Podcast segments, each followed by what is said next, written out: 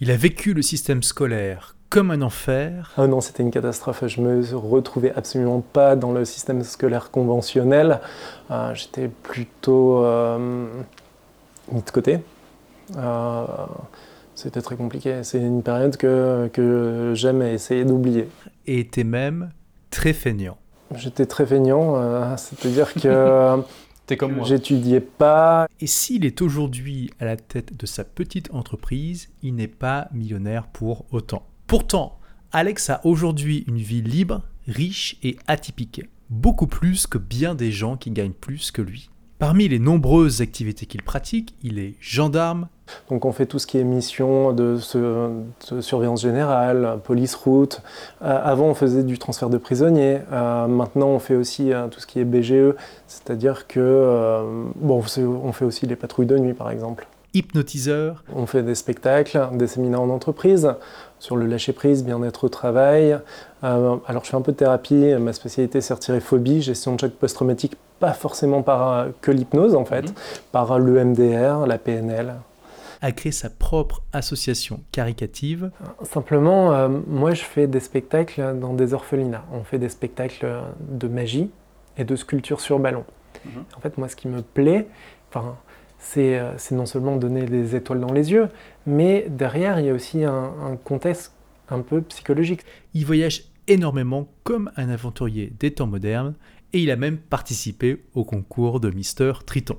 Comment a-t-il fait pour passer d'un simple BTS technico-commercial à une telle vie d'aventure C'est ce que nous allons découvrir dans cette interview. Nous verrons aussi comment vous créez des opportunités dans la vie, même avec des circonstances de départ défavorables. Comment dépasser la peur du regard des autres pour vous sentir libre de faire ce qui vous fait vraiment envie? Comment optimiser tous les aspects de votre vie pour qu'elle soit au service de vos objectifs? Comment créer une petite entreprise qui vous laisse le temps? Comment faire des choses qui semblent extraordinaires aux autres sans vous stresser, petit pas par petit pas? Bref, comment faire de la vie une aventure, même avec peu d'argent et bien d'autres choses? Alors juste une petite parenthèse, si vous écoutez cette interview au format audio, je vous encourage à aller jeter un œil à la vidéo sur la chaîne des Rebelles Intelligents, non seulement pour découvrir l'appartement d'Alex qui est visuellement intéressant, mais surtout car nous y avons ajouté de nombreuses photos et vidéos des aventures d'Alex. C'est parti ils sont ceux qui explorent des mondes inconnus. Elles sont celles qui découvrent des chemins méconnus. Ils refusent de vivre une vie futile et ils rejettent les diplômes inutiles. Ils se disent pourquoi pas tenter l'entrepreneuriat? Créer une pensée différente pour mener une vie attrayante. En se créant leur propre aventure, ils laissent leur signature. Intelligents et diligents, on les nomme rebelles intelligents. À tous ces iconoclastes, bienvenue dans votre podcast. Salut rebelles intelligents, donc je suis actuellement avec le seul, l'unique, le vrai Alex. Comment ça va Alex? Bah ça va super et toi? Donc Alex, bah ça va super. Euh, toi tu as un nom de scène qui est Alex Hafner. Alex Hafner, donc tu es hypnotiseur, mentaliste, Gendarme, alors ça peut, vous paraître sûrement étonnant, mais on va, justement discuter de tout ça. Euh, tu es aussi, euh, bah, tu, voyages 6 à 8 fois par an. Bon, hors période Covid, hein, ça a été une période un petit peu euh, spéciale. tu as pas mal d'actions dans l'humanitaire aussi, on, va en discuter. Et euh, j'ai voulu t'interviewer parce que vraiment, je trouve que tu as un, incroyable parcours d'aventurier, d'iconoclaste, de rebelle intelligent. Tu es vraiment quelqu'un qui s'est créé sa propre aventure dans la vie. Euh, et euh, contrairement à d'autres personnes que j'ai pu interviewer sur cette chaîne, voilà, tu es entrepreneur, ton business marche, mais c'est pas non plus un business, c'est pas un empire, t'es pas millionnaire. et tu as décidé de mettre la priorité plutôt sur la qualité de ta vie et même l'aventure de ta vie plutôt que euh, ton business, contrairement à d'autres personnes. Donc vous allez voir, ça va être très intéressant. J'aimerais commencer cette interview par te poser la question classique de l'interview des rebelles intelligents. Est-ce que tu as l'impression d'avoir une vie normale? Ben, c'est plus, euh, moi j'ai l'impression d'avoir une vie normale par rapport à moi, mais c'est plus les gens qui me disent que je n'ai pas forcément une vie euh, qui est tout à fait dans les clous. Donc, ouais, donc ils pensent que tu as une vie un peu atypique, pourquoi? Ben, Simplement parce que j'ose faire certaines choses que euh, des gens n'oseraient pas faire. Simplement. par exemple ben, Ne pas avoir un boulot fixe, déjà, c'est le point le plus important. Je pense qu'il va me différencier très fortement d'une autre personne. Mhm. Et donc de ne pas avoir peur de ne pas avoir un boulot fixe. Ok. Ce qui me permet de faire plein d'autres choses. Comme par quoi, par exemple? Voyager. Ouais. après, bah, j'ai mon asso de mission humanitaire, donc je dois m'occuper de ça. Donc, travailler aussi dans différentes branches, parce que je en fait, je vais m'ennuyer assez rapidement. Donc, moi, il me faut vraiment de la stimulation, sinon, sinon je tourne en rond et ça va pas. Je suis quelqu'un qui réfléchit tout le temps, tout le temps, tout le temps, tout le temps. Et donc, il me faut moult. Euh, Stimulations différentes. Voilà, c'est pour ça que je voulais t'interviewer parce que tu as vraiment. Euh, pour moi, tu es un excellent exemple de ce qu'on peut faire en tant que rebelle intelligent. Euh, tu n'as pas hésité à sortir des sentiers battus, à vraiment créer ta propre aventure dans la vie en fait. Euh, déjà, je pense que ça vous a peut-être un petit interpellé que je mette dans la même phrase que tu es hypnotiseur et gendarme. Euh, donc, bon, on précise, tu es gendarme de réserve, hein, c'est pas ton métier principal. Exactement. Mais, tu exerces quand même ce métier depuis euh, déjà plus de 10 ans. 2003, ouais. Depuis 2003. et qu'est-ce que c'est d'ailleurs gendarme de réserve Alors, gendarme de réserve, nous renforçons les brigades autour, aux, alentours. Donc, on fait tout ce qui est mission de, de surveillance générale, police route. avant, on faisait du transfert de prisonniers. Euh, maintenant, on fait aussi euh, tout ce qui est BGE, c'est-à-dire que euh, bon, on fait aussi les patrouilles de nuit, par exemple. D'accord. Voilà. Et, et donc aujourd'hui, tu, alors il y a une on sort, on est en train de sortir, on l'espère, de la période Covid. Donc ça a été un petit peu compliqué pour toi, pour ton métier d'hypnotiseur. Mais disons que jusqu'au Covid, pendant un certain nombre d'années, c'était vraiment ton métier principal. C'est ça qui te permettait de, vivre. Euh, et euh, magicien aussi, mentaliste. Tu fais des spectacles dans la région lilloise et un peu partout. Voilà, c'est ça. On fait des spectacles, des séminaires en entreprise, sur le lâcher-prise, bien-être au travail. Euh, alors, je fais un peu de thérapie. Ma spécialité, c'est retirer phobie, gestion de choc post-traumatique pas forcément par euh, que l'hypnose en fait, mhm. par l'EMDR, la PNL. Et voilà. Et tu as un diplôme en hypnose? Absolument pas. Voilà. Absolument pas, pas du tout. Et en fait, moi, tout le monde me demande, mais est-ce que euh, tu as, un diplôme? C'est vraiment la première question. Je fais, ben non, je n'en ai pas. Et euh, il dit, mais comment on peut te faire confiance? C'est la question que tout le monde se pose. Mhm. Et bien simplement, moi, je me fie par rapport, enfin, je travaille quasiment que par le bouche à oreille. C'est-à-dire que si c'était nul ce que je faisais, eh ben, je n'aurais pas de clients et automatiquement je mourrais de moi-même, de faute de clients. Ouais. Donc c'est vraiment la qualité de ta prestation qui a fait que... Exactement. Et surtout euh, le, feedback des, gens euh, qui euh, ont utilisé mes services. Et alors, comment tu as vécu ton parcours dans le système scolaire? Ah, horrible. ah non, c'était une catastrophe. Je me retrouvais absolument pas dans le système scolaire conventionnel.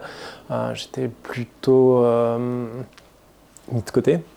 Euh, c'était très compliqué. C'est une période que, que j'aime essayer d'oublier. À ce point-là? Oui. Qu'est-ce qui allait pas? Bah, J'étais en dehors des clous, par exemple. Moi, je, enfin, il y avait une personne, par exemple, notamment au collège, euh, qui avait une fente labiopalatine, un bec de lièvre. Et en fait, tout le monde se fichait de lui, etc. Et moi, ça me bouleversait. Les, les inégalités, enfin, les ça me, ça me bouleverse et du coup en fait euh, ben, je faisais un peu de judo, je le défendais etc et donc, euh, donc euh, on m'a... Tu faisais des prises de judo aux gens qui le... Non pas vraiment mais, mais voilà j'arrivais un peu plus à m'affirmer vis-à-vis de ça. Tu sais quand tu es au collège tu dis que tu fais du judo, les, les, les, les autres ils pensent que tu fais du ninja quoi. et donc du coup j'étais, j'étais un peu un paria parce que justement ben, je me préoccupais de lui. Ok, donc ça c'était un exemple. Euh, voilà, tu n'arrivais pas à, rentrer un peu dans le moule. Euh, non, absolument pas. Et en termes de résultats scolaires Ben, j'étais très feignant, euh, c'est-à-dire que. que j'étudiais pas et, et ça va, j'avais des bonnes notes jusqu'à un certain point en fait. Genre la quatrième? Ben, En fait, j'ai redoublé ma troisième alors que j'avais eu mon brevet parce que euh, en fait euh, simplement j'avais rien fait de l'année et euh, j'avais révisé une semaine avant et, donc en fait j'ai une très très bonne sa troisième en ayant eu son brevet? Ouais bah, la preuve ouais, d'accord donc ouais non mais moi je suis plus dans lorsqu'il y a un défi, hop, eh ben, je me mets à fond pour le relever en très peu de temps. C'est mhm. vraiment ma force. Mhm. Et donc, du coup, moi, je ne voyais pas l'intérêt de, bosser toute l'année pour, euh, pour euh, un truc que je faisais en une semaine euh, juste avant. T'as quel diplôme? T'en as un? Oui, j'ai un BTSTC, technico-commercial, et j'ai fini mes études à Taïwan en commerce international, à l'université à Taipei. Waouh Pourquoi Taïwan? C'est pas un choix ultra courant? Bah, Simplement, alors moi, j'aime me laisser guider. C'est-à-dire que toutes les opportunités sont bonnes à prendre et ensuite, après, je les emprunte et je vois ce qui arrive. Et en fait, j'ai eu l'opportunité, il y avait un ami qui, qui allait à Taïwan et j'ai dit, bah, pourquoi pas Et en fait, je l'ai suivi simplement. Et donc ça, c'est euh, donc ça t'a ouvert des, des, choses. Euh, bah, tout à fait. Déjà une euh, déjà voir que je pouvais habiter dans un pays étranger. également appréhender une autre culture, vraiment une culture qui est totalement différente. Et du coup, ça m'a un peu passionné et ça m'a donné l'envie de voir les autres cultures, toutes les autres cultures. Euh, parce que euh, ça m'intéressait le, fonctionnement différent. Et euh, moi qui, qui étais très enfermé dans... Un moule? Dans un moule, ouais, mais même dans, dans, le très peu de choses que je savais, ça m'a plus cassé ma non-ouverture d'esprit. C'est vrai que quand j'étais plus jeune, voilà, j'étais dans, dans, une situation euh, où en fait on m'avait un petit peu euh, bloqué euh, vis-à-vis de, de, certaines ouvertures d'esprit, et en fait ça m'a vraiment permis de les exploser et de me donner l'envie en fait d'en découvrir plus et de devenir justement beaucoup plus tolérant en fait. Et, comment on passe de, de BTS commercial, c'est ça? Technico-commercial à, à hypnotiseur? Bon, absolument euh, rien à voir, mais voilà, c'est ça. Euh, quoique euh, on nous donne une certaine aisance quand même en commerce qui peuvent s'avérer bien positives pour un hypnotiseur. alors, d'accord, mais du coup, comment tu as fait pour, pour, pour, te lancer? Enfin, Déjà, comment tu as eu l'idée de te lancer là-dedans et comment tu t'es formé? Parce qu'il faut se former quand même à un moment. Eh et comme je te l'expliquais juste avant, pareil, c'est un concours de circonstances. C'est-à-dire que j'ai trouvé une petite pierre sur mon chemin et en fait, j'ai décidé de la suivre. En fait, c'est un de mes amis, euh, Mathieu, qui m'a dit Ah, regarde, il y, a des mecs qui font de l'hypnose dans la rue. Je fais Mais Mathieu, t'es sûr que ça fonctionne? T'es sûr que c'est vrai Et euh, il me fait Si, si, euh, mais pourquoi tu le fais pas Je fais Mais c'est vrai. Bah, en fait, simplement, l'hypnose, je l'ai commencé parce que j'y croyais pas forcément. Enfin, j'étais pas sûr. Et la meilleure manière de savoir si, euh, si c'est vrai, c'est de le faire soi-même. Mhm. Et simplement, voilà, euh, j'ai testé. Au final, ça m'a plu et, euh, et j'ai continué dedans. Ce qui ne veut pas dire que ce sera ça tout le reste de ma vie. D'accord. Donc tu découvres cette, euh, cette possibilité de faire de l'hypnose et tu te dis je vais tester, mais d'abord tu dois, tu dois te former avant de pouvoir tester. Comment tu as fait? Tu as, lu des bouquins? Tu as, suivi une formation? As... Oui, alors j'ai lu des bouquins et surtout après c'est en forgeant qu'on devient forgeron. Je suis allé dans la rue et j'ai demandé à des gens que je ne connaissais pas est-ce que je peux vous hypnotiser? Alors, c'est une démarche quand même assez inhabituelle. Il y a, peu de gens qui auraient, euh, qui auraient cette démarche. Bon, déjà, tu as la démarche du bon sceptique, donc de te dire, il n'y a qu'une seule manière de savoir, c'est de tester. Mais euh, aller dans la rue, parler à des inconnus, c'est pas donné à tout le monde quand même. Euh. Qu'est-ce qui fait que tu que tu t'autorises à faire ce genre de choses Ce qui m'autorise à faire ce genre de choses, c'est simplement quelque chose qui me revient d'un peu plus en arrière. Ouais. Euh, lorsque euh, j'étais euh, très timide et, et en fait j'ai rencontré des gens qui l'étaient plus ou moins également et qui on s'est un petit peu entraidé, motivé à justement pouvoir parler à n'importe qui, avoir une certaine aisance, pouvoir, pouvoir dialoguer, communiquer. Et ça impliquait de faire des défis dans la rue Exactement. Bon, et donc on, peut le dire, c'était des clubs de développement personnel. Euh, euh, moi, j'en faisais partie aussi sur l'île. Euh, c'est comme ça qu'on s'est connus d'ailleurs. et le but, voilà, il y avait différentes personnes, dont des gens qui, faisaient du théâtre d'appro. Je crois pas que tu en as fait, mais moi j'en faisais. Et on, allait dans la rue parler à des inconnus. ça faisait partie des défis. On se donnait des défis assez drôles. Et, du coup, tu as, utilisé cette compétence que tu as développée pour aller tester ton hypnose. Donc tu demandais carrément aux gens Bonjour, est-ce que je peux vous, vous hypnotiser? Et les gens disaient oui. Ils n'avaient pas bah, un peu peur de se faire hypnotiser par des inconnus? Pas tous. D'accord. Mais euh, de toute façon, tu as une proportionnalité de gens qui acceptent. Euh. Et donc là, tu as, vu que ça marchait? Et euh, bah, au début, ça marchait pas. Forcément, quoi. Donc, bon, bah, tu dis, bon, bah, vous n'êtes pas réceptif. Bon, j'aime pas trop ce terme réceptif, mais c'est juste que, voilà, je n'étais pas compétent. Et au fur et à mesure, bah, tu le deviens.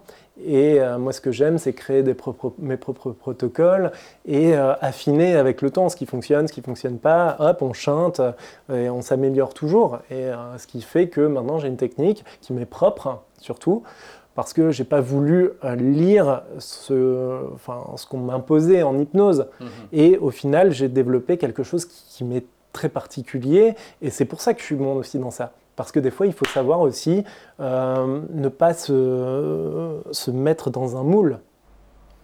Oui, absolument. Euh, du coup, comment aujourd'hui, quand tu utilises l'hypnose, c'est juste pour faire des spectacles, c'est aussi pour... Euh... Spectacle, après en thérapie un petit peu, voilà. Et donc, dans tes spectacles, tu, tu mêles euh, donc hypnose, mentalisme, des tours de magie, ce, genre de choses. Bon, déjà, il y a cette notion d'apprendre les concepts de base, mais après, il y a encore une fois se lancer devant un public. Et faire des choses, parler en public, c'est une des peurs les plus répandues dans la population, mais en plus, assurer un spectacle, c'est encore un autre niveau. Comment ça s'est passé la première fois? Bah, J'ai envie de vous dire à tout le monde, en fait, lancez-vous, parce que euh, lorsqu'on est dans quelque chose que l'on aime et qu'on est sur la scène, au final, on devient quasiment hypnotisé. Hmm. C'est-à-dire que moi, je ne le vois plus, le public. Hmm. Je, suis dans ma bulle, simplement. Et donc, il y, a des gens qui, qui peuvent avoir peur de ça, mais je vous dis, lancez-vous. Vraiment, et vous verrez. Et toi, t'as pas eu peur la première fois? Effectivement, dans la rue, en fait, lorsque j'hypnotisais des gens, bah, il y avait des gens qui, venaient voir. Donc, en fait, ça s'est un petit peu fait euh, naturellement et crescendo. Et après, euh, dans la rue, j'hypnotisais plus une seule personne. J'en ai hypnotisé cinq en même temps, hmm. dix en même temps. Ouais, donc ça s'est vraiment fait progressivement. Oui, c'est ça. Ça, c'est une excellente manière de vaincre la peur finalement. Bah, à la limite, tu l'as même pas ressenti. parce que voilà, c'était vraiment euh, des petits pas de bébé. Hein. Et euh, finalement, euh, ton premier spectacle, c'était juste la continuation naturelle de, tout ce que tu faisais. Et là, tu as commencé à gagner ta vie avec ça? C'est ça. Donc, on a commencé à faire des spectacles, euh, Alors, ça a bien fonctionné. Partage-nous comment tu es passé de OK, c'est un hobby que je fais dans la rue pour tester un peu, à OK, je vais en faire un véritable business. Comment tu as fait justement pour faire la transition et, pour demander de l'argent pour ton premier spectacle? En fait, je ne l'ai pas fait, comme je te l'ai dit, ça s'est un petit peu imposé. C'est-à-dire que voilà, j'ai commencé sur ce chemin. Et en fait, euh, on, m'a fait une proposition. Dans la, rue, euh, dans la rue, il y a une personne qui voyait le spectacle. Ah, bah on peut. Bah voilà, bah oui. J'ai juste dit oui. Et c'était quoi C'était un barman Non, non, c'était pour, euh, pour un anniversaire. Ah, d'accord. Voilà. Donc j'ai juste dit oui, simplement, À, des à, des propositions qui me sont faites. Quand il t'a demandé le prix, tu savais de quoi ce que Non, pas vraiment. J'y étais au feeling. D'accord. Donc tu as, proposé que c'est combien de l'heure alors à l'époque? Je Je sais plus, j'avais proposé un truc très, très, bas. cheap. Euh, et, au fur et à mesure, donc tu as, commencé à, demander de plus en plus. Euh, c'est ça. Et aujourd'hui, tu fais des spectacles devant combien de personnes? Ça dépend, entre, euh, entre une quinzaine de personnes à à 1000 des fois. 1000 Waouh T'as fait ça où? Alors, euh, c'était euh, les quartiers d'été. C'est-à-dire que c'est une ville qui avait euh, jeux gonflables et de l'animation en fait pour l'été pour les résidents. Et en fait, ils ont un petit amphithéâtre et c'était en extérieur. Et c'était génial. Franchement, super Là, tu étais sur scène devant 1000 personnes. Alors, tu faisais partie du show, quoi. C'était pas vraiment sur scène, c'était vraiment sur le plat, alors que tout le monde était dans des gradins. Mais c'était génial, quoi. Et donc aujourd'hui, tu vois, tu as 36 ans, tu, as, tu, as, une liberté que très très peu de gens de ton âge, de la population générale ont. tu fais des choses qui n'ont absolument rien à voir avec ton diplôme. Euh, et tu, voyages énormément. Et je trouve ça très intéressant que tu aies toute cette liberté sans avoir de business web. Parce que finalement, la plupart des gens que je rencontre qui ont ton degré de liberté, souvent, c'est ce qu'ils ont derrière. Tu vois, ils ont cette liberté géographique que leur donne un business web, aussi les rentrées d'argent euh, que font ça. Donc toi, ton business d'hypnose, ça marche bien, mais c'est pas non plus, je veux dire, euh, une énorme entreprise. Hein, voilà. Mhm. Qu'est-ce qui fait que tu as, que as cette liberté qui, semble vraiment, j'ai envie de dire, bah, quand on te voit, on, sent que c'est un état d'esprit et que plein de gens pourraient avoir matériellement cette liberté, mais que finalement ils l'ont pas parce qu'ils n'y pensent pas, ils n'explorent pas assez. Alors, qu'est-ce que tu as fait pour, euh, pour avoir tout ça? Alors, je pense que c'est aussi une particularité qui m'est propre. Euh, j'optimise tout. D'accord? Euh, C'est-à-dire que je me dis, pourquoi avoir une belle voiture? Bon, j'ai pas besoin d'avoir une belle voiture. Mhm. Moi, j'ai une Clio 2, toute mhm. pourrie, mhm. ok? Mais pourquoi j'ai pris une Clio 2 que j'ai acheté 600 euros? Tout simplement. Tu l'as acheté 600 euros 600 euros. Ah c'est vraiment pas cher. Exactement, donc elle a beaucoup de kilomètres, etc. Mais pourquoi j'achète une Clio 2 à 600 euros? Tout simplement parce que ça me permet euh, de, l'assurer côtière, mhm. au minimum. Euh, S'il y a un accident, bah, poubelle. S'il y a des petites réparations, je les fais. Si j'ai des petites réparations, je les fais. Si c'est des grosses réparations, poubelle.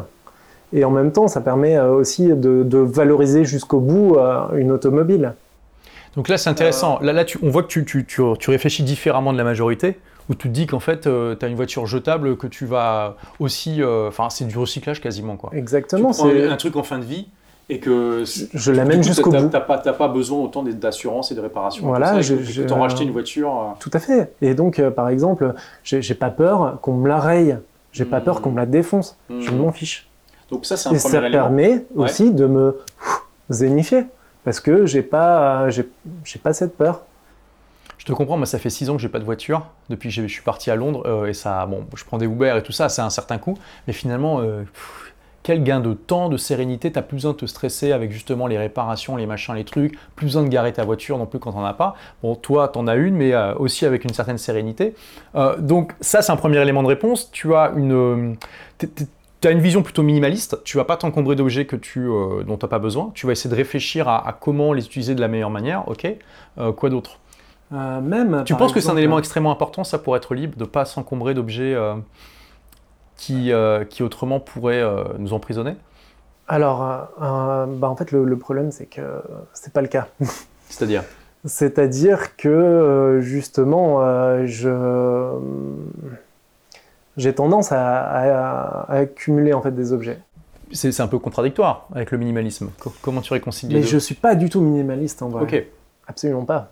Euh, et justement, j'ai encore ce gros travail à faire sur moi, qui est conscient, c'est-à-dire que je me sens enchaîné à ces objets. Et là, c'est encore un mais très gros travail à fournir pour euh, vraiment, euh, parce que je me sens enchaîné je, ne suis pas bien parce que euh, je sais qu'il y a, y a trop.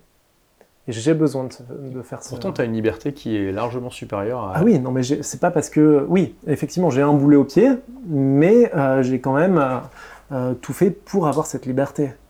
Donc, moi, je voyage quand je veux, je fais ce que je veux au moment où je le veux, toujours, toujours, toujours. On n'a qu'une seule vie. Si c'est pour pas faire ce qu'on veut au moment où on le veut, non. D'accord? Comment si tu fais pour faire ça alors? Ben, ça vient naturellement. Alors, ça vient naturellement, c'est-à-dire que, je sais pas, je me lève le matin, j'ai envie d'aller à Paris, hop, euh, alors soit euh, je vais à la station, enfin à l'autoroute et je fais du stop. Regarde par exemple là cet été, hop, euh, habite, enfin régulièrement je le fais, le trajet jusqu'à Saint-Trope en stop. D'accord. Ça te prend combien de temps je vais le faire? ça dépend. Des fois c'est un peu plus long. ça met entre euh, ouais, 15 euh, et 20 heures. 15 et 20 heures. Combien de temps tu mets pour trouver une personne en général? Mais ça dépend encore. C'est vraiment, il y, a, y a vraiment. Tu es là avec ton panneau Saint-Tropez euh, à Lille? Alors ah non, non, non. Tu es obligé vraiment de, de faire étape par étape. Faire étape par étape. D'abord Paris, puis. Exactement. ok. C'est ça. Donc bon, après, des fois, je pars. Des fois, c'est pas Paris. Hein, des fois, c'est Reims. Ouais, ça, ça, dépend. de la personne, en vrai. Ok. Donc tu mets, je vais au sud. Ouais, c'est ça. c'est vrai. D'accord. Euh, donc, ok. tu vois, j'essaie vraiment de, comprendre comment, on peut inspirer les gens à être plus libres à travers ton exemple. Donc, là, on a, cet exemple de, ok, déjà utiliser l'autostop, qui n'est pas forcément un réflexe que la plupart des gens vont avoir. Euh, on voit aussi qu'il y a quand même cette idée de, toujours, de ne pas avoir peur finalement de, s'exposer au regard des autres. Euh, faire de l'hypnose dans la rue, euh, monter progressivement en, taille de public jusqu'à arriver à faire des spectacles payants, euh, faire de l'autostop, donc c'est-à-dire savoir aussi braver bah, les éléments et puis le regard peut-être que les gens peuvent avoir. quoi d'autre? Qu'est-ce qui fait justement, en fait, je pense que c'est de pouvoir se libérer du regard des autres qui va me permettre ça. c'est quelque chose, par exemple, bah, ma voiture. Bon, voilà, c'est un exemple. Euh, un autre exemple, euh, bah, je vais pas apprécier, par exemple, un, oui, pas besoin un restaurant 5 étoiles, quoi. Tu vois C'est-à-dire que je me dis, j'optimise tout, je me dis qu'avec le repas, un seul repas 5 étoiles, je peux en faire plein de très sympas, euh, plus petits. Et donc, en fait, je vais même pas apprécier. J'ai déjà été invité dans, dans des restaurants 5 étoiles. Euh, enfin, pas 5 étoiles, un peu moins, mais... Euh, étoilé, en tout cas. Ouais, étoilé. Ok, bon. C'était bien, mais sans plus. Ben, ça m'a fait moins plaisir en vrai. Que quoi? Qu'un bon kebab amis? bah, qu'un bon kebab, ou même quelque chose d'un peu plus sophistiqué, mais, mais plusieurs fois, quoi. D'accord. Je, ouais, j'essaye d'optimiser aussi, parce que, comme tu dis, hein, je ne gagne pas non plus des milliers des cents. Euh, j'essaye de faire comme je peux. Par exemple, la, liberté de ne pas avoir un travail fixe, ça, me permet également de choisir les périodes dans lesquelles je, pars en vacances. Et donc, euh, un billet, comme tu le sais, euh, en juillet, août, c'est pas la même chose qu'en septembre ou en octobre. Absolument, oui. Donc, avec peu de moyens, tu peux faire énormément.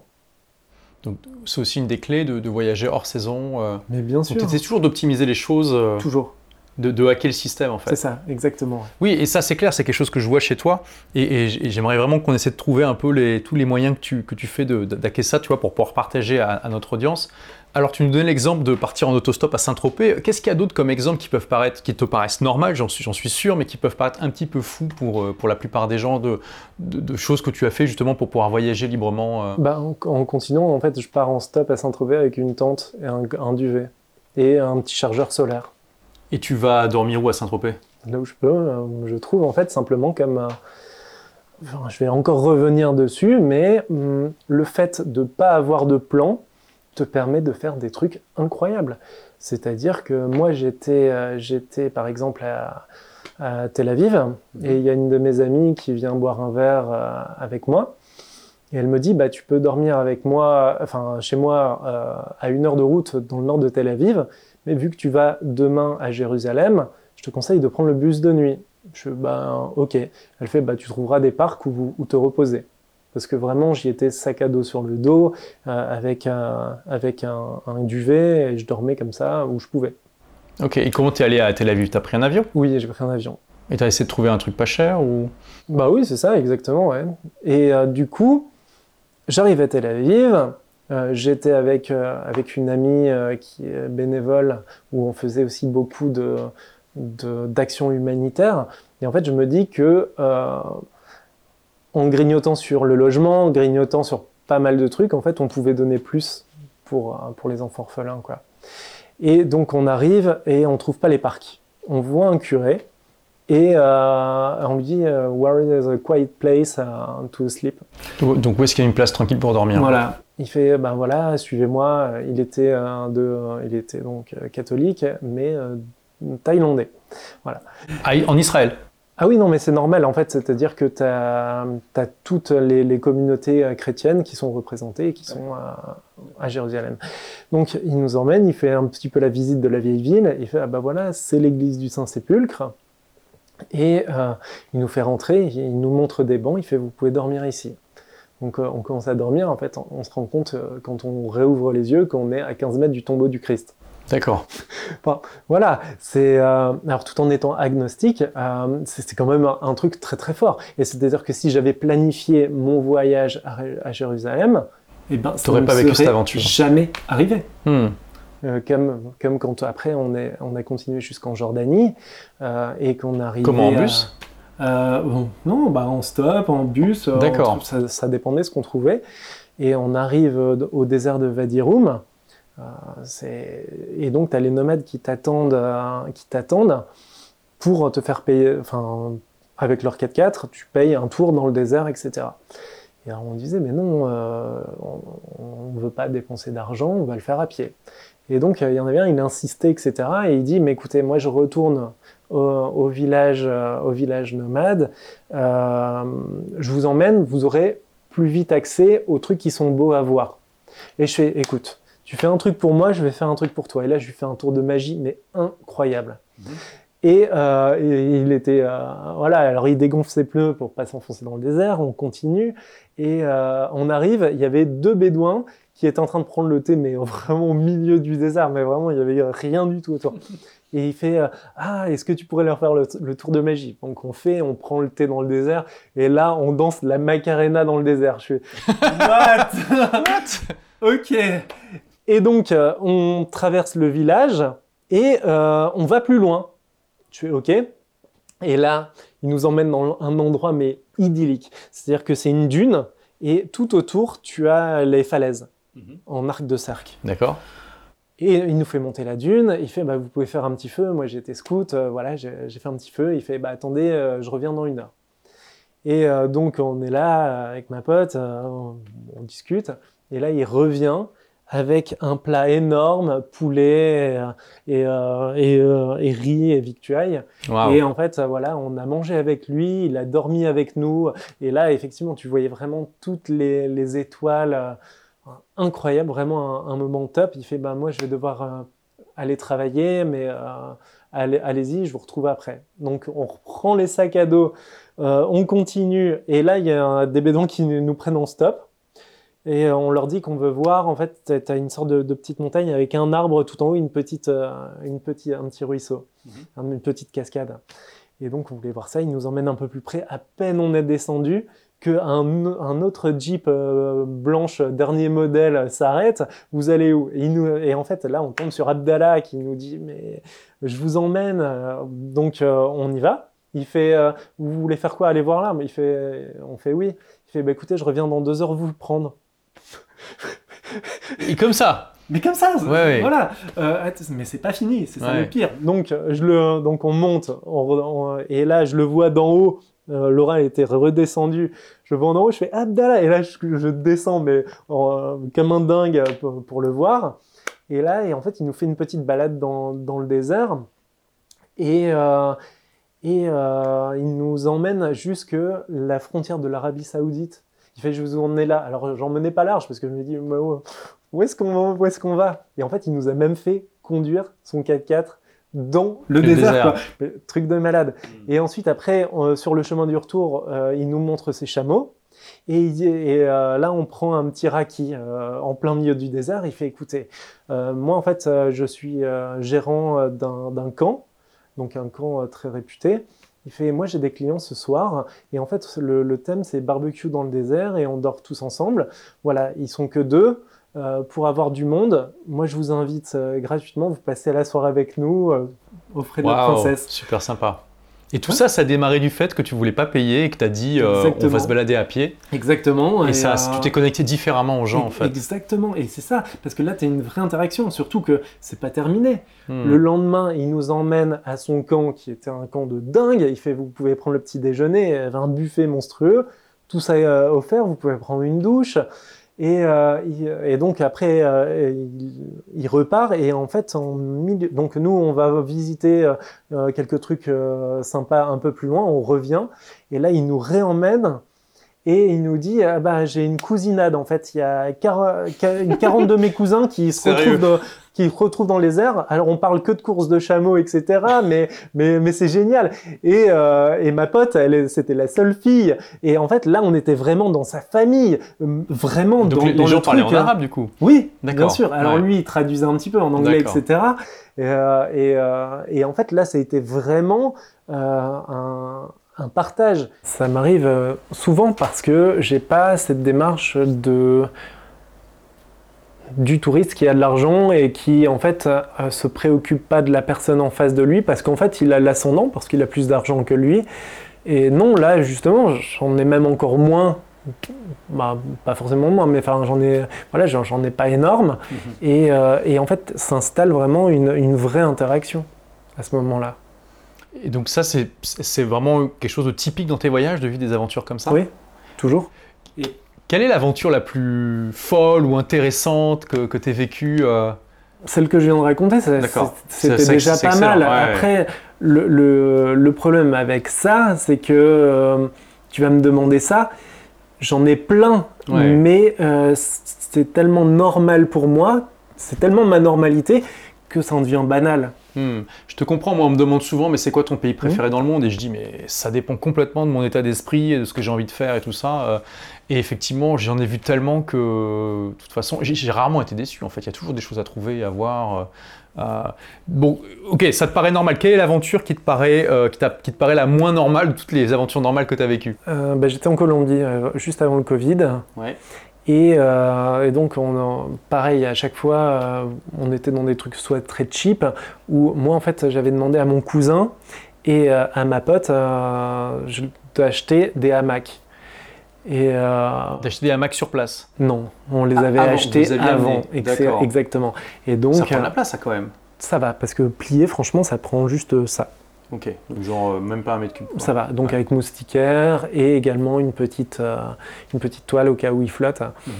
Et euh, du coup, du coup Ça, pareil. C'est génial, tu peux te mettre entre deux quoi. oui, exactement. Ouais. Et donc, le, le gros trip, en fait, ça a été vraiment de- d'aller dans la jungle et de, et de bivouaquer dans la jungle simplement. Et, mais c'est trop marrant, par exemple, donc on rencontre, on rencontre une, une nana et, et elle nous dit Ah, mais vous allez bivouaquer dans la jungle, c'est. euh, c'est euh, bah, c'est dangereux, il y a des animaux sauvages, etc. Je fais oui, mais c'est pour ça qu'on est trois. euh, du coup, en fait, si euh, si euh, y en a, s'il y a un léopard, bon, le- on en jette un et le mange, Et les autres courent. on ouais. se barre. Et en fait, le fait exprès, c'est que le lendemain, on recroise cette fille et là, Laura était partie autre part. Et euh, elle fait, mais ça a été. Je fais, bah non, malheureusement, on a perdu Laura. Et, et donc elle était. euh, mais en plus, le pire, c'est qu'on avait entendu des bruits dans la jungle, mais on, avait légèrement flippé. Hein, mais et c'est vrai que, bon, bah, sur le moment, euh, t'as vraiment peur. Mais après, euh, tout en optimisant tout, j'avais quand même essayé d'être en sécurité. C'est-à-dire que euh, avant de partir, je leur avais tous acheté des petits couteaux euh, en céramique pliables. Euh, je leur avais tous acheté un, un laser Hmm. éventuellement pour faire peur, etc. Ou Aux animaux ou les distraire, ouais. exactement ou les distraire. J'aurais trop vu le léopard qui jouait comme un chat avec, possible. avec un laser, ça aurait été J'en sais énorme. rien, mais ouais. Ouais, je sais pas. Et bref, à Mais chaque en fois, Colombie, euh, s'est déconseillé de se balader dans la jungle comme ça parce que tu peux tomber sur des laboratoires euh, clandestins de drogue. Et en général, quand les touristes tombent dessus, bah, ils en reviennent pas.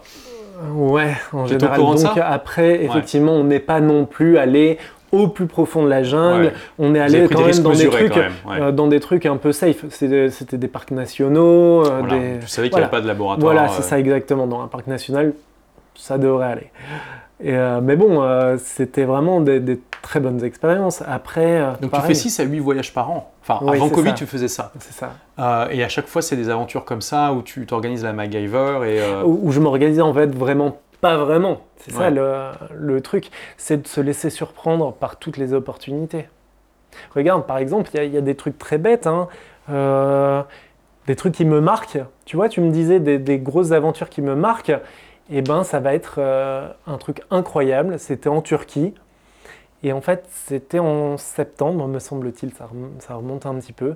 Et le, le truc le plus incroyable, c'est que la saison des grenades à manger Mhm. était passée. mhm, Et donc, il en restait sur les arbres. mhm. Et en fait, elles étaient tellement mûres qu'elles étaient éclatées. D'accord. Et tu les prenais. Et tu les mangeais. Ça, c'est un. Ça, tu vois, juste extraordinaire. c'est extraordinaire. Juste ça, tu vois. Ça peut. C'est pas forcément un truc de dingue, quelque chose d'extraordinaire. Non, absolument. Donc c'est aussi ça euh, la clé finalement dans ta liberté, c'est aussi savoir savourer les plaisirs simples. euh, Exactement. Parce que c'est vrai que par chez nous, non seulement c'est cher, mais en plus, euh, manger une grenade, l'imp- l'impact carbone. Donc t'es vite. Alors que là, mais voilà, t'es juste là au moment où en plus ils sont encore plus mûrs que tu ne l'aurais jamais espéré et encore plus délicieux que. Tu vois, ça c'est extraordinaire. Tu me demandais un truc extraordinaire, ça. Hmm. Et donc, comment tu fais pour... Euh, un, on va- t'as un business, comme nos amis anglo-saxons disent, de briques et de mortier. Donc vraiment un business physique, euh, c'est pas... Voilà, t'as rien sur Internet, euh, t'as pas de chaîne YouTube, même si euh, je te disais que tu devrais en créer une et que je suis pas le seul a priori à te le dire. Du coup, comment tu fais pour gérer ton business tout en faisant tous ces voyages? Ben, c'est aussi pareil, c'est tout le temps le lâcher prise. Euh, ça, ça vient si ça vient, ça vient pas si ça vient pas. Et je prends tout comme ça. Vraiment, dans ma vie, c'est tout comme ça. Si ça doit se passer, c'est que ça doit se passer. Si ça doit pas se passer, bah, c'est tout. Et en fait, comme ça, je suis jamais déçu. Et tu planifies tes voyages combien de temps à l'avance? Ça dépend. Des fois, ça peut être une semaine, comme des fois, ça peut être euh, des mois avant. Enfin, et après, je les planifie pas, hein, je prends juste le ticket, c'est tout. Oui, d'accord, j'ai bien compris. Ouais. Tu prends le billet aller-retour et puis c'est tout. Quoi. Ça. Ouais. Bah, on, a, il y a pas mal de choses similaires dans ma manière de voyager parce que moi euh, aussi, c'est jamais organisé. Euh, je prends d'ailleurs souvent juste mon billet aller. Euh, il y a beaucoup, d'ailleurs, il y a des pays qui, qui, te refusent si tu n'as pas de billet de retour, Donc du coup, je prends des faux, enfin, pas des faux, mais tu sais, il y, y, y, y, a des sites spécialisés pour te donner des billets de retour qui en fait après ils te, les annulent automatiquement. Bah, je te donnerai après. C'est vachement pratique ça parce qu'en fait, je sais jamais quand est-ce que je pars. tu vois. Enfin, des fois, je sais, mais, mais voilà. Par contre, oui, moi, je pense que j'aurais fait partie des, des, gars qui auraient juste payé le mec sans sans chercher à comprendre, euh, même si ça m'est arrivé des aventures un peu similaires. Euh, mais c'est intéressant parce que finalement, il y, a des points communs et aussi des points de différence. Mais moi, je comprends pas trop les gens qui vont au Club Med. Enfin, à la limite, le Club Med, c'est très bien, mais t'as pas besoin d'aller en Tunisie du coup pour aller au Club Med. Quoi. Tu, peux, tu peux le faire tant qu'il y a du soleil. Euh, à la limite, on s'en fout, c'est un peu toujours pareil. Et, voilà, et j'adore comme toi explorer les cultures. Et avant de cette interview, donc tu, me disais que justement les voyages t'avaient profondément transformé. Est-ce que tu peux nous parler un petit peu de ça? Bah, Simplement, euh, c'est vrai que euh, j'étais comme tout le monde en fait, quand, qui reste un peu dans sa ville euh, et un peu limité culturellement et limité aussi par, parce qu'on lui apprend, mhm. le contexte familial. et donc, moi, c'est vrai que si, si j'avais suivi ce qu'on m'avait dit, j'aurais pas l'ouverture d'esprit que j'ai actuellement. Donc concrètement, ça veut dire quoi? Tu serais devenu quoi? Raciste euh? Bah, En fait, simplement, effectivement, quand, euh, quand j'étais plus jeune, euh, c'est pour ça que je peux comprendre quelqu'un qui est raciste. Mhm. Alors, je l'excuse pas, hein, d'accord hein. mhm. On est bien très très clair, hein, d'accord En fait, on peut le comprendre pourquoi? Parce que c'est une personne qui n'a pas de chance. Mhm. Qui n'a pas quelle chance? La chance de voyager, de rencontrer des gens et d'être enfermé dans un bocal, en vrai. Tu veux dire qu'il oui, il n'a pas de chance parce qu'il est enfermé dans un bocal, ouais. Oui. D'accord. Mais c'est aussi quelque chose que tout le monde a en soi qui te maintient dans ce bocal. Qu'est-ce que c'est? C'est la peur. Mhm. Et ça, c'est un sentiment que tout le monde peut comprendre. Mhm. En fait, simplement, je pense que le racisme, c'est simplement la peur. Et la peur de quoi, du coup? Des autres, la peur euh, du changement aussi. Et donc les voyages, ça t'a permis de, dépasser ces peurs-là? Non, mais c'est... Moi, je vous conseille vraiment de voyager. C'est un truc de fou pour l'ouverture d'esprit. Maintenant, je suis la personne la plus ouverte que vous n'ayez jamais vue, ce qui ne m'a pas empêché de faire des erreurs. J'ai fait du mal à des gens, et franchement, je le regrette, et si vous le, voyez, voilà, je vous présente mes excuses. Si je vous ai blessé, si j'ai fait des choses qui auraient pu vous heurter, voilà, je, je vous présente mes excuses. Et n'hésitez pas à, à même revenir vers moi pour qu'on puisse en parler. Voilà, le message est lancé. Mais donc, malgré ça, donc les voyages, comment ils t'ont transformé exactement? Donc, tu, as dépassé la peur, du, euh, la peur des autres, forcément, puisque tu as, tu as, dû te mettre en contact avec des personnes très différentes. Euh, la peur du changement aussi, forcément. Et ça, ça t'a ça permis d'être moins raciste, mais aussi de voir tout simplement qu'en fait, il y a des gens ah, euh, extraordinaires de toutes les couleurs. Mais pas moins raciste. Enfin, je veux dire, pour moi, Enfin, le racisme, c'est devenu une aberration hmm. totale. Oui. Et, et, au contraire, moi, maintenant, je suis très, très dans la liberté. C'est moi, je veux que tout le monde euh, puisse faire ce qu'il veut au moment où il veut sans interférer sur, euh, sur la liberté des autres. Euh, je suis, très dans la liberté. c'est hyper important pour moi. Et, c'est ce que je prône. Ce que ça m'a appris en fait de voyager. Ce que ça m'a appris, c'est que en fait, je ne sais absolument rien du tout. Uh-huh. Ok, donc ça t'a donné quoi Une certaine modestie du coup? Pas une certaine modestie, c'est-à-dire que quand tu vois la diversité cognitive de toutes les personnes qui t'entourent, mhm.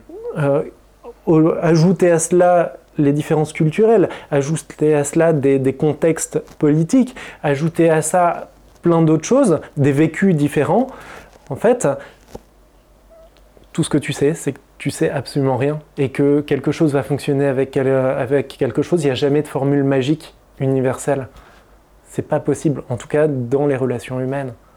Et donc, il faut savoir redescendre et se dire pourquoi? Alors, c'est peut-être un petit peu. Euh, euh, mais pourquoi ne pas se dire je n'interviens que sur ce, dont j'ai le pouvoir, mhm. juste très légèrement autour de moi, et tant pis pour le reste. Ouais, donc tu, tu veux dire te focaliser plutôt sur ton cercle d'influence direct Exactement. plutôt que de te préoccuper de choses qui se passent à des milliers de kilomètres? Mais exactement. Par exemple, les gens qui, qui sont complotistes. Par exemple, euh, moi j'ai un ami qui est complotiste, et euh, mais je lui dis, mais pourquoi tu t'embêtes avec quelque chose qui te ronge sur quelque chose que tu n'auras déjà aucune réponse, Mhm. même quand bien même t'en es, tu peux pas savoir si c'est vrai ou si c'est faux, et quelque chose qui te ronge et sur lequel tu n'as aucune emprise. Pourquoi? Pourquoi tu t'embêtes à ça? C'est ce qu'il a répondu. Oui, tu as raison. C'est, Et c'est il a vrai. arrêté? Non, pas tout à fait. Mais euh, au moins, ça lui a permis de, de, de redescendre d'un cran. Après, euh, je, je pense que euh, des fois, il faut savoir aussi le, le redire à certains bons moments. Il y, a, il y a des moments pour donner un conseil et qui vont être pris totalement, et il y a d'autres moments où ils vont être pris qu'à moitié, et d'autres moments où ça... C'est ce que je disais, par, ex- euh, par rapport à la cognitivité des gens. euh, et par rapport à la différence, euh, il n'y a jamais le moment idéal. Enfin, Non, c'est vrai.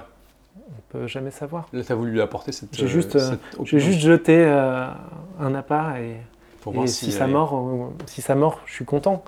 Et si ça mord pas, je, je m'en fiche en vrai. C'est pas que je m'en fiche, c'est que j'ai pas envie que ça m'impacte parce que c'est, ça devient plus de mon ressort. Moi, j'ai fait ce que j'avais à faire. Et donc, tu, tu es aussi beaucoup dans l'humanitaire? Oui. Est-ce que tu peux nous parler un peu de ça? Simplement, euh, moi, je fais des spectacles dans des orphelinats. On fait des spectacles de magie et de sculpture sur ballon. Mhm. En fait, moi, ce qui me plaît, enfin, c'est euh, c'est non seulement donner des étoiles dans les yeux, mais derrière, il y a aussi un, un contexte un peu psychologique. C'est-à-dire que les gens me disent, mais pourquoi juste un spectacle? Qu'est-ce que tu leur apportes? Enfin, Simplement, ce que je leur apporte, c'est que les orphelins côtoient des, des écoles, d'accord? D'enfants qui ne le sont pas. Tu es orphelin, d'accord? Mhm. Voilà, moi je le suis pas et je fais ah mais moi j'ai été dans un parc euh, ce, ce week-end avec mes parents, c'était génial et tout. Ouais, et ben là tu pas. peux dire euh, qu'est-ce qu'il peut répondre l'orphelin? Ouais. J'ai vu une cassette vidéo euh, d'un film, euh, non. Alors que si tu lui donnes euh, quelque chose d'un peu exceptionnel, par exemple pour un pays, euh, pour un pays, par exemple moi j'ai vu un magicien français Mhm. mais aucun autre de ses enfants n'aurait vu un magicien français. Et donc ça leur ce permet, sont des orphelinats à l'étranger. hein. oui, à l'étranger. Et donc, Donc, en fait, fait je leur pays, permets juste Ouais. de pouvoir euh, ne pas avoir la tête sous l'eau et d'avoir quelque chose à répliquer, de quelque chose d'un peu exceptionnel. Hmm, Donc, tu essaies vraiment de leur apporter ce moment euh, exceptionnel qu'autrement ils n'auraient pas. Voilà, c'est ça, Ok. exactement. Donc après, je suis allé en Afrique, en Afrique noire, en Afrique du Nord, beaucoup l'Afrique du Nord, Donc, des notamment en beaucoup, français, beaucoup en- au Maroc. Ouais. Euh, après, euh, la magie et, la- et les ballons, euh, c'est un peu international comme langue. hein. Ouais. Donc euh, voilà, en Colombie, en, en, en Thaïlande, en, au Burkina Faso, Algérie, Tunisie, Maroc, Égypte. Euh, après, je peux plus. euh, Ouais, non, bien sûr, Il y en a tellement que, voilà, déjà un bon exemple, ok. c'est ça. D'accord. Et tu fais d'autres choses humanitaires? Alors, euh, pour la première fois, donc, euh, avant, je, je travaillais pour des grosses, euh, des grosses associations où, en fait, j'ai été vraiment dégoûté. C'est pour ça que j'ai créé mon asso. Alors, gâchis d'argent, tu vois, moi, j'optimise tout. Gâchis d'argent, copinage, gloire personnelle. Moi, moi, ça m'a dégoûté. Ah oui, à ce point-là. Sincèrement. donc, donc voilà. J'ai lâché euh, cette grosse asso. Je suis allé dans une toute petite qui distribuait euh, euh, des vêtements chauds et des repas chauds. Tu vois, je me suis dit, bah, c'est bon. Là, il y a zéro, y a zéro copinage, il y a zéro. Et en fait, là, je me suis également rendu compte qu'il y avait des soucis. Donc, par exemple, il venait avec voir une personne qui était à la rue, pas un bonjour, Hmm. Euh, pas euh, se présenter, pas est-ce que je peux prendre 5 minutes? C'est pas parce qu'il est à la rue qu'il a 5 minutes à t'accorder, Hmm. t'es t'es d'accord? Hmm. euh, voilà. Et ensuite, après, lorsqu'on revenait, donc après, moi, je prenais un peu les devants. je venais, bonjour, moi c'est Alexandre. Est-ce que je peux te prendre 5 minutes, etc. J'essayais de prendre les devants Pourquoi il voulait leur parler?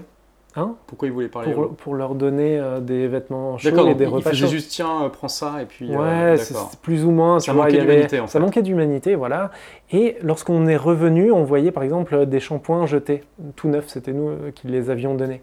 Et là, tu avais des, des, des mecs qui disaient Mais ah, c'est un peu honteux, on leur donne euh, et ils les jettent par terre.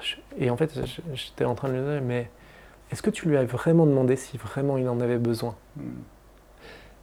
Parce qu'après, tout le monde connaît un petit peu le triangle dramatique, d'accord C'est-à-dire.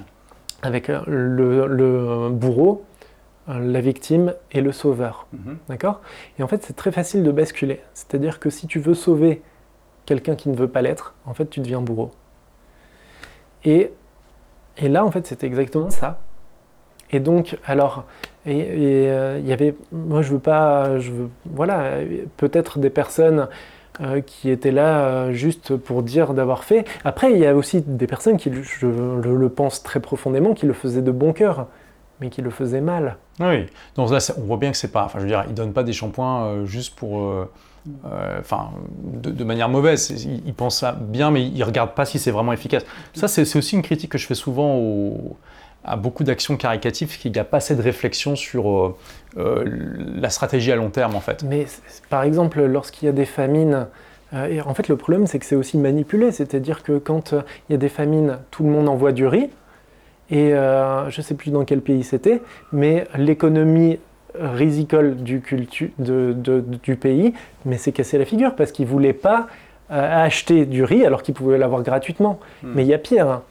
Il y a aussi euh, des. euh, ça s'était passé en Afrique, des, des, généraux de guérilla qui faisaient exprès d'affamer euh, les populations pour faire venir l'aide humanitaire et qui après pillaient cette aide humanitaire pour euh, nourrir leurs troupes. Hmm. Donc en- il faut vraiment, euh, c'est pas que allez viens on donne. Oui, il faut, faut vraiment avoir cette réflexion Ouais. derrière, euh, cette analyse euh, et faire des tests et, euh, et voir en fait simplement. C'est pas si facile que ça d'aider. Ouais, absolument. Et c'est pour ça que je milite pour que ce soit très réfléchi et pas n'importe comment. Parce que ça peut faire pire que mieux des fois. Ah, ça, je suis d'accord. Après, le problème, c'est que beaucoup de gens n'ont pas le temps finalement euh, de faire cette analyse-là. Et puis, euh, déjà, ils- on les sollicite beaucoup pour donner, donnent pas forcément beaucoup. Euh, et, et voilà, enfin, ils, se disent au moins, je suis tranquille, j'ai- de donner une association. euh. L'idée, c'est quand même d'essayer de trouver des associations qui sont sérieuses, qui ont un bon Oui. travail euh, d'analyse. Mais Voilà, c'est pas, ça. pas si facile Mais finalement. voilà, c'est pas, moi j'en veux pas à ces personnes-là.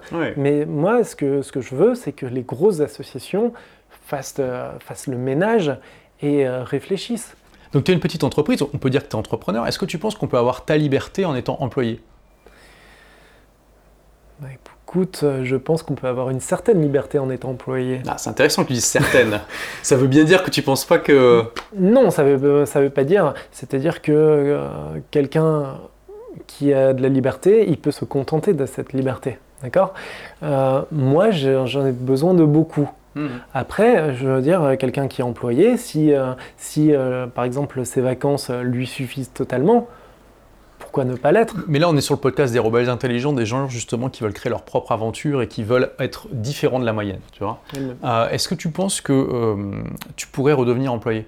Ah, mais c'est- de toute façon, non, absolument pas. J'aime bien, c'est vraiment un. Ouais. Non, mais c'est pas possible. Ouais. C'est impossible. Après, euh, c'est peut-être aussi parce que j'ai goûté à une certaine liberté qui ne me permet plus de revenir en arrière. C'est vraiment quelque chose qui. euh, cette liberté que te donne l'entrepreneuriat, c'est quelque chose auquel tu es profondément attaché aujourd'hui. Tout à fait. Parce que oui, quand tu dis que tu peux partir euh, en vacances, enfin en vacances, en voyage dans, dans une semaine, c'est parce que c'est bien parce que tu as une entreprise qui te permet de faire ça. Exactement. Quand tu n'as pas de spectacles qui sont prévus, tu es libre comme l'air finalement. Tout à fait. Et, et c'est ça qui est aussi qui est intéressant euh, dans ton parcours, c'est que finalement, moi je suis surtout en contact en général avec des entrepreneurs qui ont souvent un bon, euh, un bon style de vie, une bonne qualité de vie, mais qui ont quand même fait le choix de mettre en priorité le développement de leur business. Moi j'ai plutôt l'impression que tu vois vraiment, mais à 2000%, ton business comme un moyen de servir ta vie et que tu as vraiment mis la qualité de ta vie et euh, ton- le côté aventurier euh, comme priorité absolue. Est-ce que, est que j'ai fait une bonne analyse? Tout à fait. Mais par exemple, euh, quelqu'un m'a dit, écoute Alexandre, moi, je gagne très très bien ma vie. Mais il y a une chose que je pourrais jamais me payer le temps. Hmm. Et c'est ça. Et donc, moi, j'ai j'ai privilégié le fait de ne pas avoir énormément d'argent, mais d'avoir le temps de faire ce que je veux, au moment où je le veux. Et est-ce que des fois tu sens pas un petit peu la tentation de, de, de- de dire ok maintenant je vais développer mon business et puis euh, peut-être pas en faire un empire mais en tout cas de la- l'amener à un autre niveau? En fait, c'est exactement la, la même chose que la personne qui est employée, qui se contente de ses vacances. Mhm. C'est-à-dire que lui, il ne sait pas ce qu'il perd. Mhm. D'accord Mhm. Euh, Moi, en gagnant pas énormément d'argent et en côtoyant pas forcément le- les milieux très aisés, Mhm. bah pareil, je ne sais pas non plus ce que je perds. Hmm. Donc ça me manque pas. Et donc, si, je dis une bêtise, Ouais. je crée quelque chose, ça marche bien, et après ça se casse la figure. Ah bah là, je serais malheureux. Parce que j'aurais goûté, et ça me manquera par la suite. Et donc, est-ce que c'est judicieux de tenter ça Alors que pour l'instant, ça me convient parfaitement? Donc c'est quelque chose que tu fais naturellement de savoir te contenter de ce que tu as Oui. En même temps tu dis ça mais tu es toujours dans une démarche de progression, d'apprentissage et d'aventure. Bien sûr, mais, c'est, c'est- mais euh, par exemple, je parle plus euh, de manne financière. Euh, c'est pas. Je, je roule pas sur l'or, mais je suis heureux dans ce que je suis. Hmm. Comment tu fais en ayant, euh, voilà, tu as un parcours très atypique, tu fais des choses qui n'ont rien à voir avec euh, ton diplôme. Comment tu as fait pour gérer euh, tes parents, euh, la famille, la pression un petit peu sociale de, de tout ce milieu-là? Mais écoute, en fait, le- à force de, de le faire, bah, ils ont dû simplement abdiquer. Quoi. Ils se sont ils ont dû abdiquer. ils ont essayé de te remettre dans le droit chemin un, un moment ou pas? Mais complètement, bien sûr que oui. D'accord. Et, euh, ça stressait beaucoup ma mère. et bon, bah, c'est tout. hein. Je, je suis comme ça et je veux pas me, tra- me trahir. Ok. T'as- jamais eu, euh, finalement tu t'es dit, euh, C'est tout. c'est ma voix et puis Mm. euh, ça te plaît ou ça te plaît pas, Exactement. ouais. J'essaie vraiment de me libérer du regard des autres. Alors il faut faire attention parce que moi vraiment j'aime que les gens soient libérés du regard des autres, mais après il y a quand même une certaine limite à la marginalisation. Mhm. D'accord? Ouais. Euh, Comme je l'ai dit, il n'y a, vraiment jamais deux vérités. D'accord? Il y a toujours une partie et, euh, et un excès euh, peut nous faire euh, vraiment tomber bas. Mhm. Bon, après, si ça convient à la personne, j'ai envie de lui dire tant pis. Enfin, fais ce qu'il veut, ce que tu veux. Est-ce que tu penses que tu as des croyances différentes de celles de la majorité des gens? Oui, tout à fait. Par exemple, en fait, ben, je suis agnostique.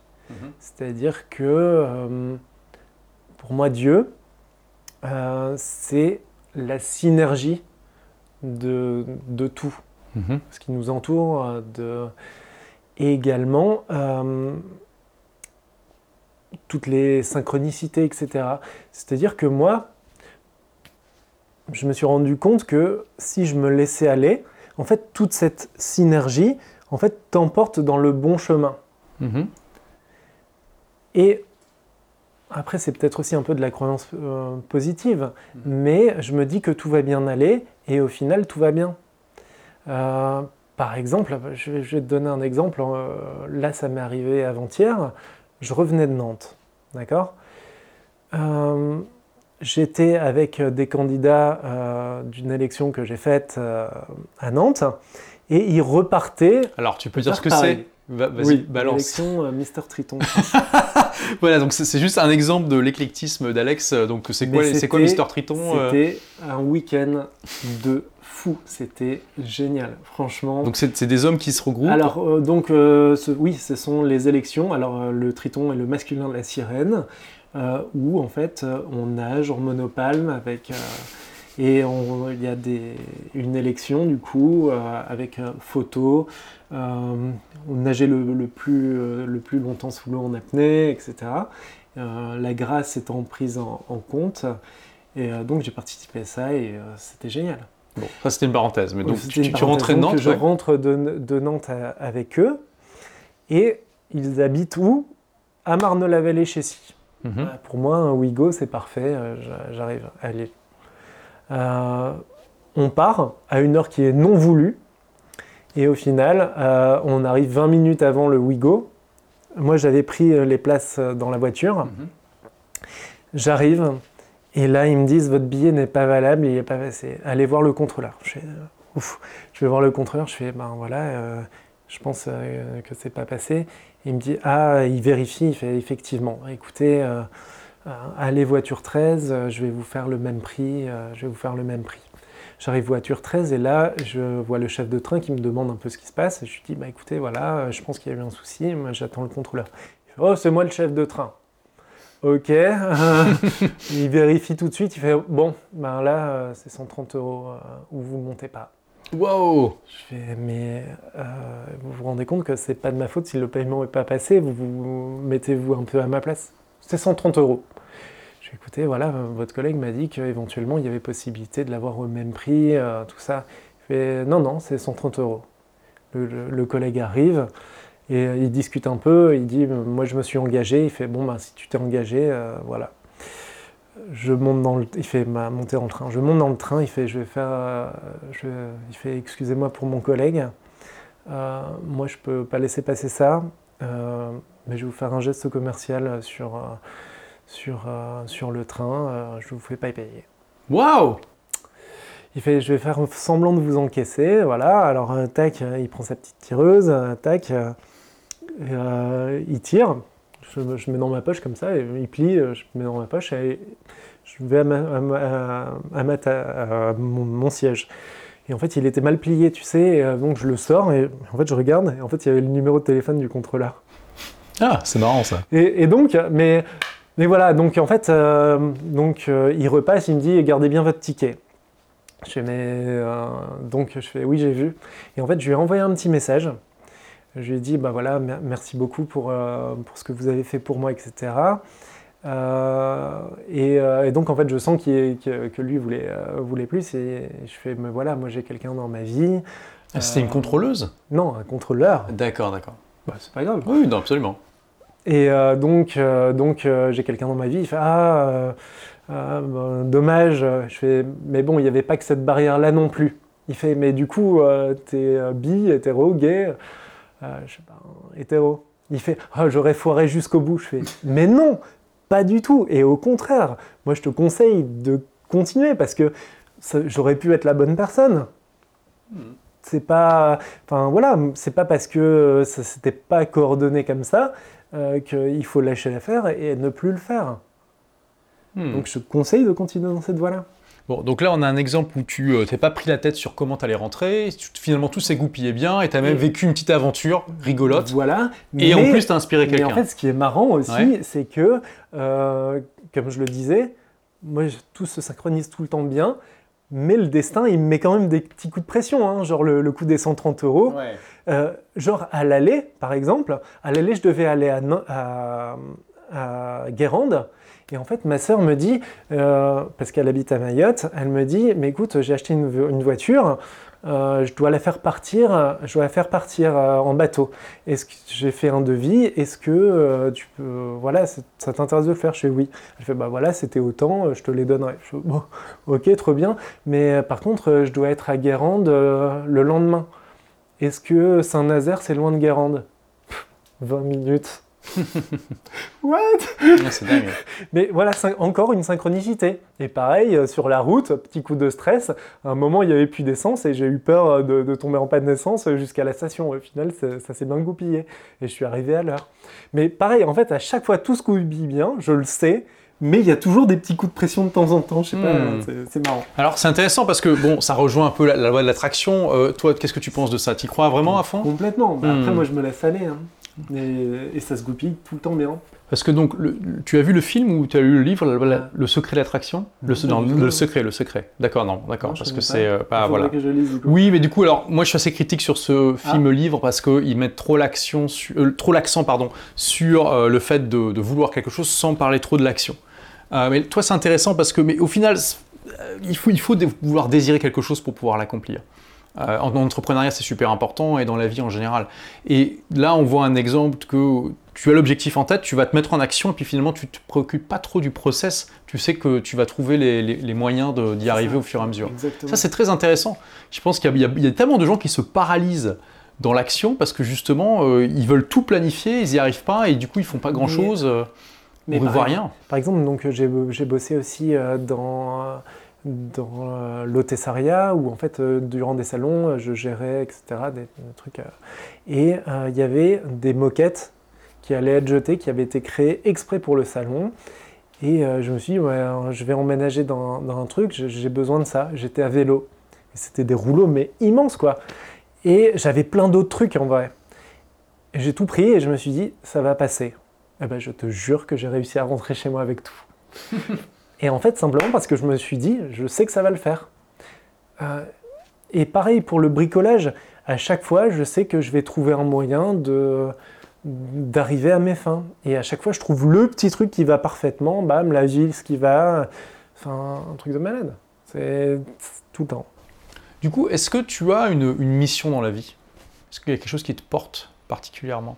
La vraie mission euh, que j'ai dans la vie, c'est de pouvoir euh, faire ouvrir les yeux aux, gens, comme quoi, en fait, une toute petite action peut entraîner des choses euh, incroyables. Un peu comme la loi de Pareto 80-20. Mhm. Et, et, en fait, les gens ne se rendent pas compte qu'avec des toutes petites choses, ils pensent que c'est insignifiant, mais non, ça fait toute la différence.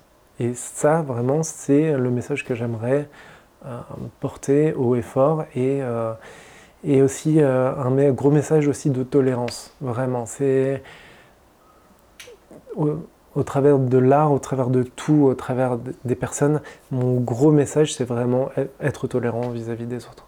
Donc aujourd'hui, tu es plutôt content de ta vie, apparemment. Euh, est-ce que tu prévois de continuer comme ça ou à un moment, il y a Alex qui va s'assagir un petit peu quand même, euh, rentrer dans le droit chemin Tu vas être dedans pas possible en fait.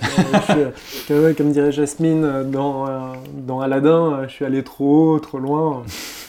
pas de retour en arrière. Et, tu, te vois prendre ta retraite à un moment?